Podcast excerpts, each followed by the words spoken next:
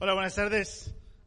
Bueno, primero que todo hay que darle un aplauso a Telva por compartir con nosotros.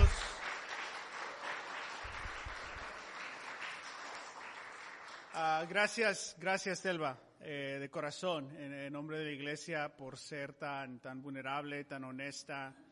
Ah, es increíble escuchar la fe de nuestras hermanas. Ah, esta perspectiva nos encanta.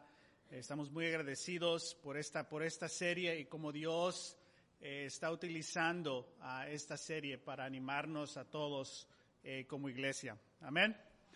Ah, bueno, vamos a continuar aquí, eh, a tratar de cerrar este gran servicio con, con, con ahí, un poquito ahí de, de, de nuestra serie titulada Mujer de Fe. Por favor, abre la poderosa a Lucas, Lucas capítulo 2.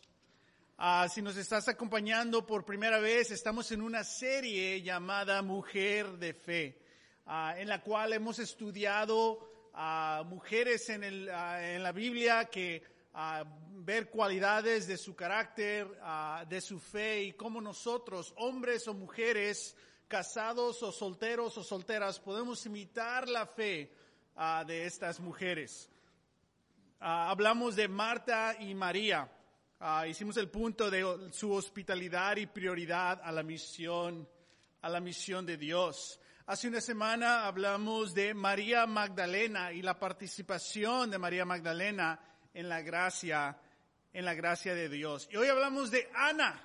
Vamos a Lucas capítulo 2.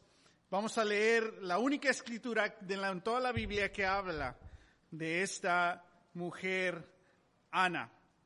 Lucas 2, versículo 36. Dice, había también una profetisa, Ana, hija de Penuel, de la tribu de Aser. Era muy anciana, casada de joven, había vivido con su esposo siete años y luego permaneció viuda hasta la edad de 84. Nunca salía del templo, sino que día y noche adoraba a Dios con ayunos y oraciones. Llegando en ese mismo momento, Ana dio gracias a Dios y comenzó a hablar del niño a todos los que esperaban la redención de Jerusalén. Esto es lo único que la Biblia dice de esta mujer Ana y en estos dos o tres versículos conocemos tanto de la fe, del carácter de esta mujer, Ana. Conocemos cualidades o condiciones de su vida, conocemos las tragedias de su vida, las circunstancias de su vida, conocemos su edad física. Y estamos en Lucas 2, es decir, que en Lucas 1 y 2 el Evangelio de Lucas nos demuestra, nos enseña cómo fue la llegada de Jesús. Entonces al llegar, los padres llevan a, a Jesús, al niño Jesús, al templo para hacer las órdenes y cumplir las órdenes de la ley. Ah, en ese momento ah, hay otro hombre ahí llamado Simeón que, que ve al niño y el Espíritu Santo desciende ante Simeón y él puede decir, este es el Mesías, este es el que viene a salvarnos. Y en ese momento Ana escucha lo que acaba de decir Simeón y corre hacia el niño. Y encontramos este carácter de esta, de esta mujer. Amén. El punto que queremos hacer hoy es, Ana, es un ejemplo de una devoción incondicional. Vemos la fidelidad de Ana, vemos la participación en la voluntad de Dios de Ana, a pesar de las circunstancias desfavorables en su vida. Creo que todos podemos decir que tenemos circunstancias en nuestras vidas que son desfavorables. Y muchas veces esas circunstancias desfavorables en nuestras vidas pueden filtrar limitar o dictar nuestra fe, donde ahora nuestra devoción a Dios puede estar condicionada por estas circunstancias. Ana es un ejemplo. Sin importar las circunstancias de su vida, ella tiene una devoción incondicional. ¿Qué queremos aprender de Ana esta tarde? Eso. No dejar que nuestras circunstancias desfavorables dicten nuestra fe, pero ser devotos a Dios incondicionalmente durante circunstancias favorables o desfavorables. Creo que Ana es un gran ejemplo de eso. Y vamos a regresar en unos minutos a, estudiar un poco del carácter y el corazón de, de Ana. Amén. Pero para entender un poquito más eh, la perspectiva de Ana, es importante que veamos en qué lugar en el Evangelio está. Vamos a, Lucas, capítulo 1. Si estás poniendo atención, cuando celebramos la Pascua, hablamos de las mujeres y cómo ellas participaron en, eh, en el mensaje de la resurrección. Y de ahí empezamos a ver diferentes mujeres y todas las encontramos sus vidas, su fe en, ah, en, el, en, el, Evangelio de Lucas. Ah, amén. Es decir, que Lucas tiene unos temas tan importantes para nuestra fe. Lucas tiene temas de, de justicia social. Lucas nos habla de las personas que, que son pobres. Lucas habla de los marginados. Lucas habla de los, los menos afortunados, habla de los pobres y habla de, personas que viven ah, en condiciones desfavorables en la estructura social. ¿Quiénes son los más afectados en las estructuras sociales en el mundo? Los niños, los pobres, las mujeres. Y esta mujer es una mujer, y como se dijo, y es una mujer anciana. Y vemos cómo, cómo Dios va hacia estas personas que están, eh, viven en una, en una condición desfavorable y las utiliza a ellas les, les, devuelve la dignidad y utiliza que estas personas enseñen a los que viven en condiciones favorables. Todas nuestras vidas, no, todas las estructuras sociales nos dicen que los de arriba enseñan a los de a los de abajo. Y muchas veces nosotros podemos tener esa conciencia, ¿no? Que si yo fuera así, sería mejor. Y podemos ver, recordar un poco hace unos minutos la perspectiva de, de Telva, con situaciones muy desafortunadas, trágicas en su vida como mujer. Pero también podemos ver cómo eso que ella compartió no que afecta su, su autoestima, cómo se ve ella misma y pensando de que tengo que ser así para ser feliz, tengo que ser como así para, para que Dios me utilice. Tengo que ser así, pero Dios dice, no, no tienes que ser así. Yo te he creado. Yo estoy contigo y de tu debilidad te voy a, te voy a elevar, te voy a utilizar y tú vas a ser el ejemplo para los que ya están fortunados. Y vemos ese tema entonces en Lucas capítulo 1. No tenemos tiempo de leer, pero te voy a dar un repaso aquí en Lucas. El Evangelio de Lucas radicalmente en esa sociedad era, eh, eh, no se había escuchado nada como en Lucas, donde los protagonistas en el inicio, en la, en la introducción de Lucas son mujeres, donde un ángel ah, viene y se le aparece a un hombre llamado ah, Zacarías. Y a Zacarías se le aparece y le dice, Zacarías vas a tener un niño y este niño iba a ser Juan el Bautista. Y Zacarías dice, pero ¿cómo si ya estamos más o menos avanzados en la edad? Dice el ángel, te estoy diciendo yo, pero como dudas, vas a quedar mudo. No vas a hablar hasta que nazca el niño. Y si conoces a los hombres, los hombres en veces no hablan mucho, ¿verdad? Me imagino que se dieron cuenta que estaba mudo como a los dos, tres meses. Porque ya hay como los tres meses, oye, este no habla.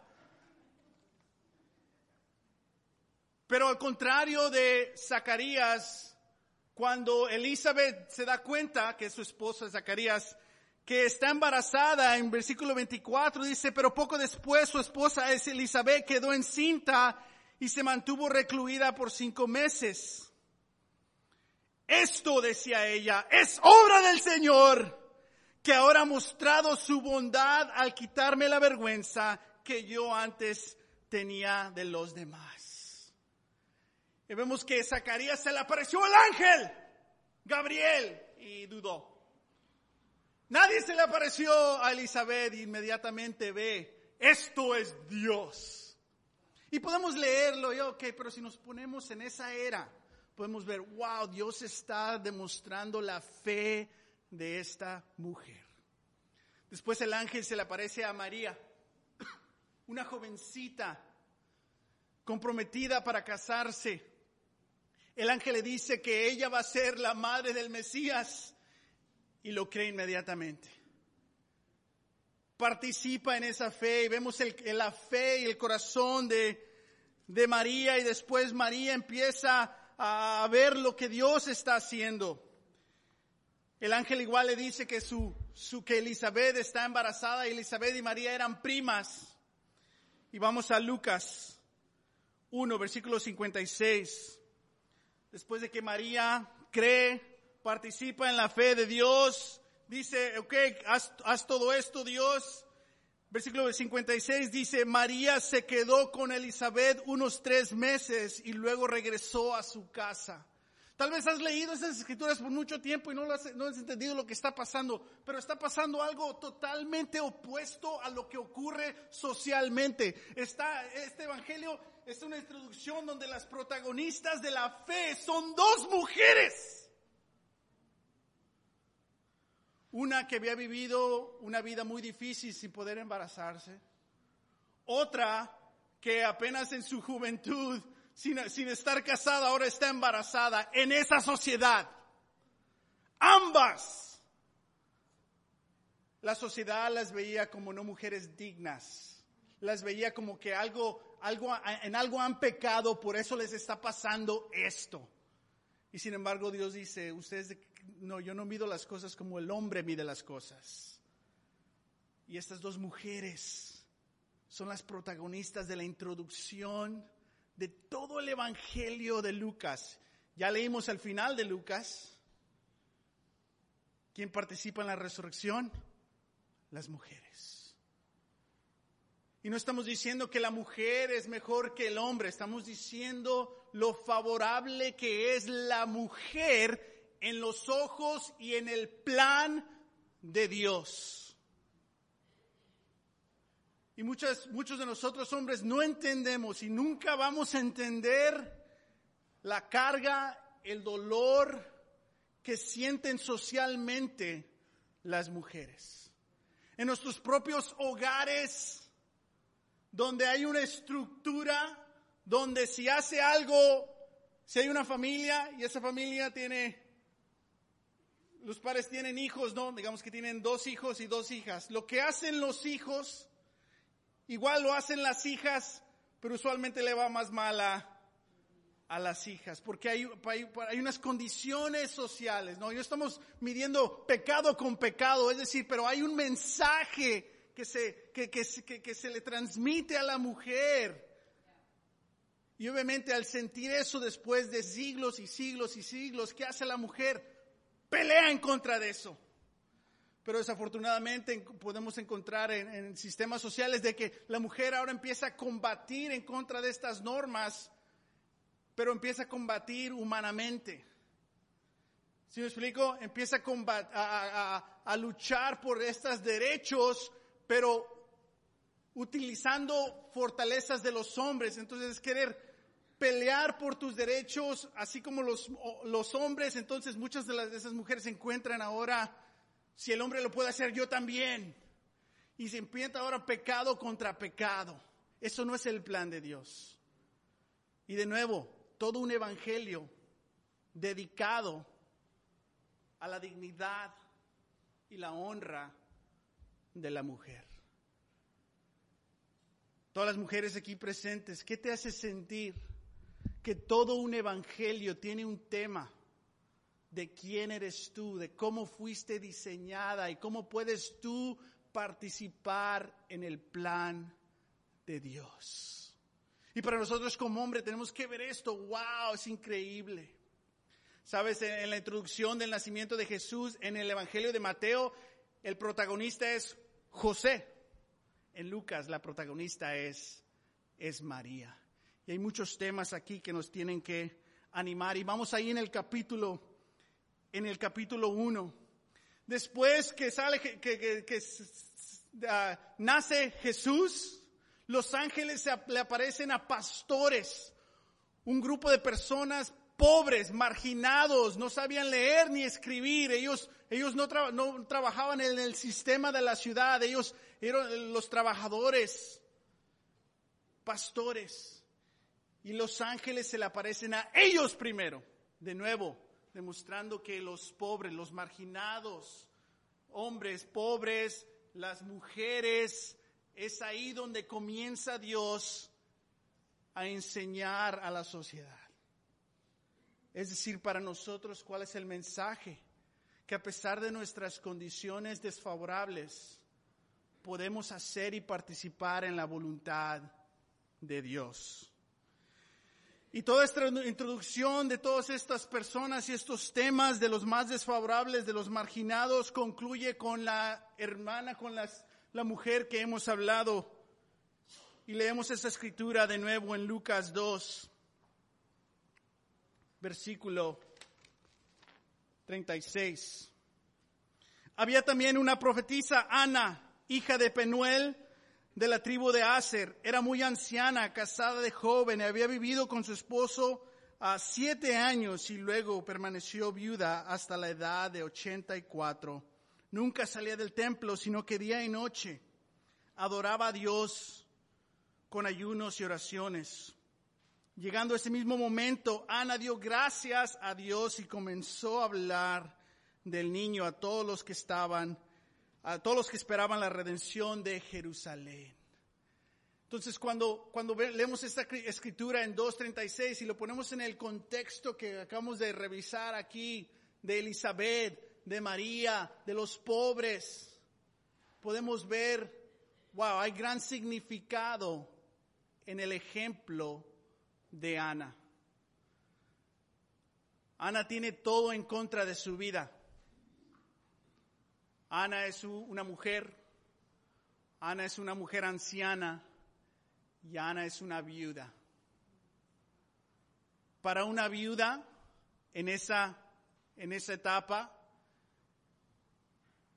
era una vida, ser una viuda era una vida de pobreza. Es decir, nadie te iba a cuidar necesariamente. Fácilmente ibas a tener una vida muy difícil. Y de nuevo vemos que Dios eleva a Ana como este ejemplo de una persona que tiene devoción incondicional.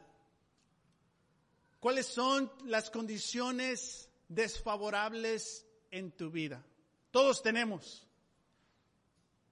¿Cuáles son las condiciones desfavorables de tu vida? Tal vez es algo de salud, tal vez es algo de carácter, tal vez es tu salud mental, tal vez son heridas del pasado, tal vez son circunstancias financieras actualmente. O sea, la lista sigue y sigue y sigue tal vez le dijiste sí, sí a todas esas. Y hay más. ¿Y qué hacen esas circunstancias en tu fe? ¿Limitan tu fe? ¿Condicionan tu fe? ¿Dictan tu fe? No deberían serlo.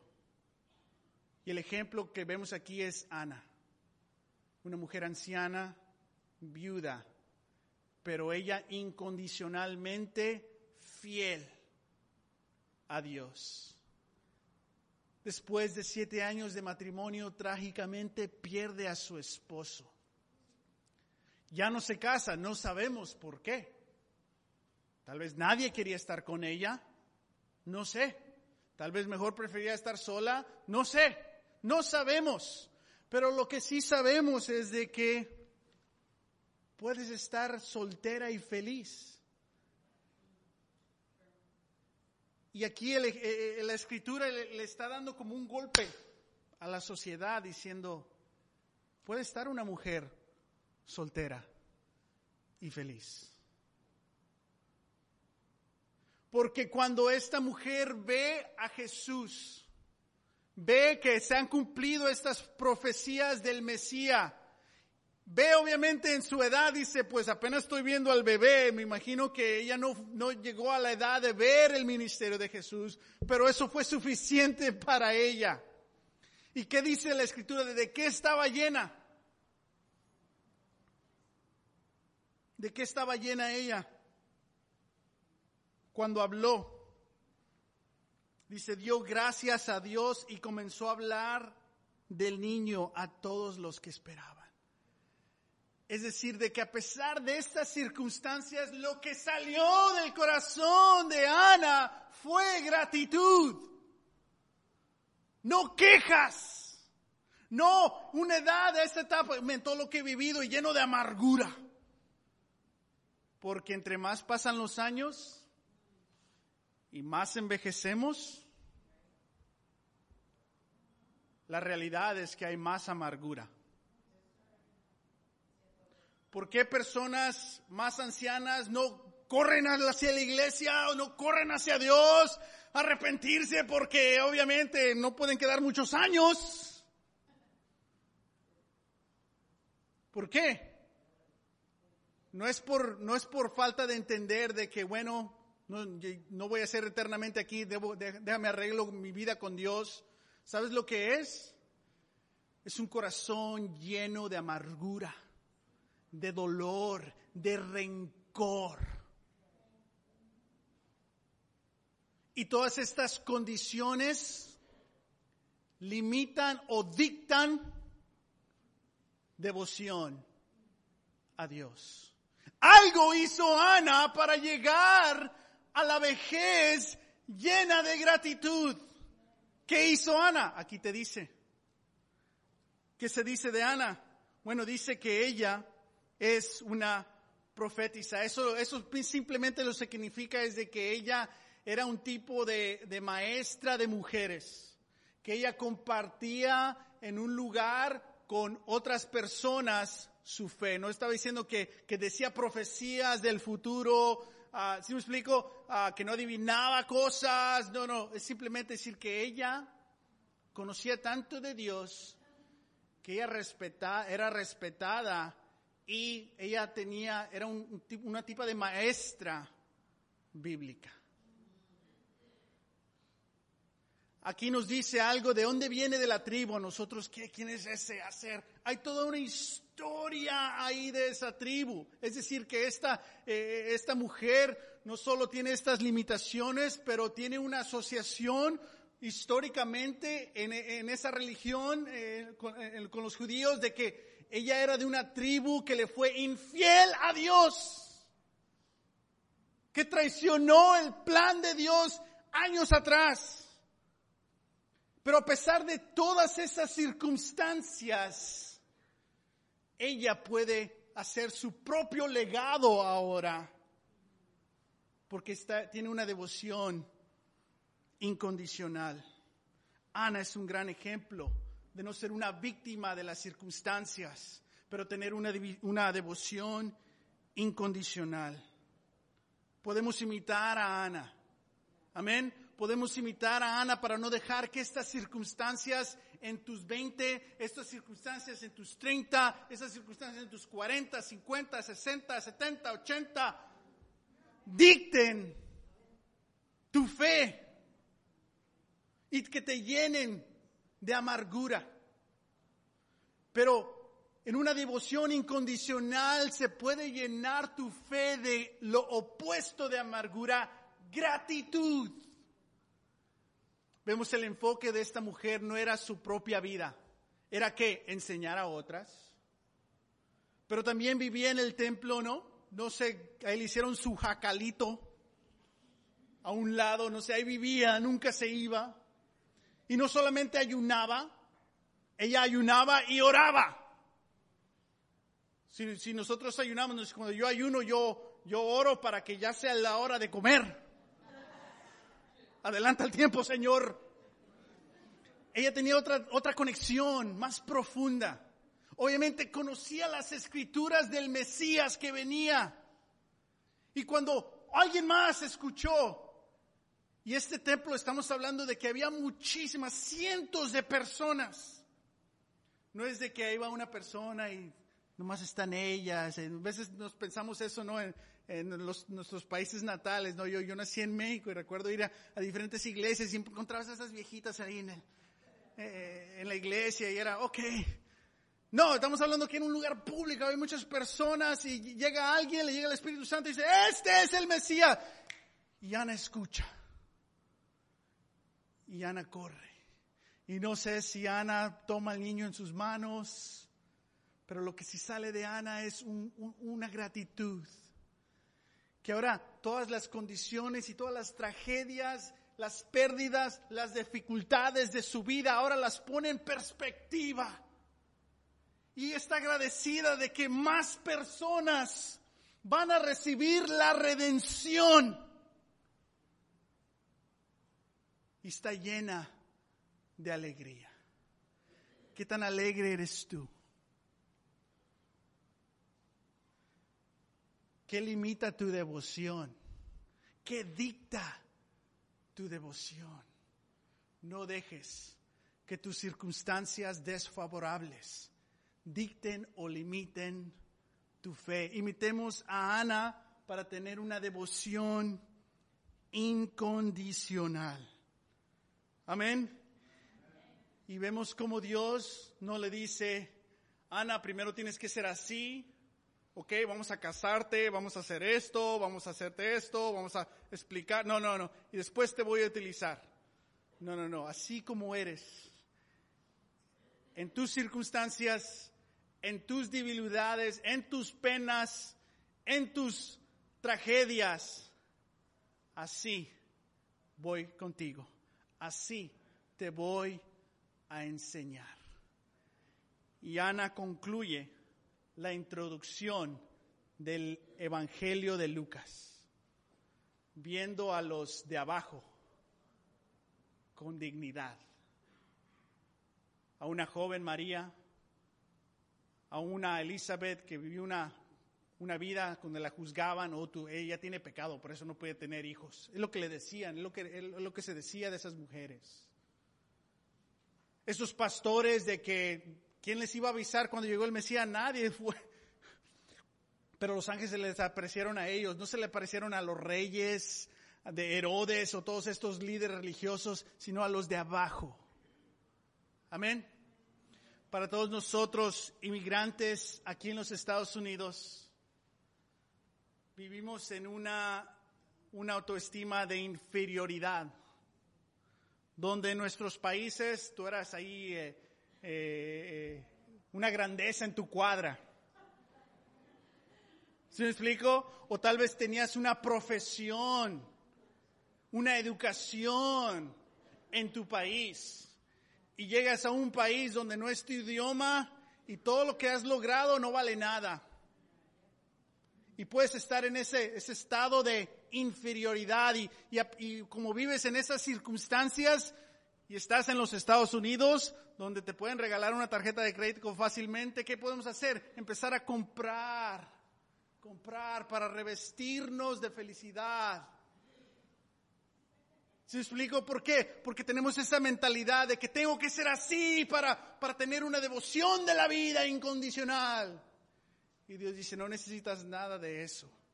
Así como eres, puedes tener una devoción incondicional.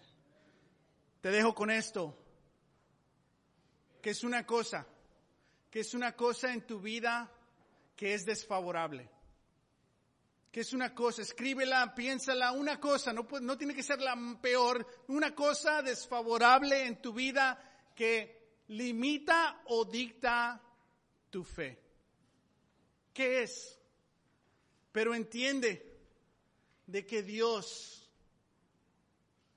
que Dios puede utilizarte a pesar de esas cosas. Y tú puedes tener una devoción incondicional a pesar de tener circunstancias desfavorables. Tal vez tú no creas en ti, Dios cree en ti.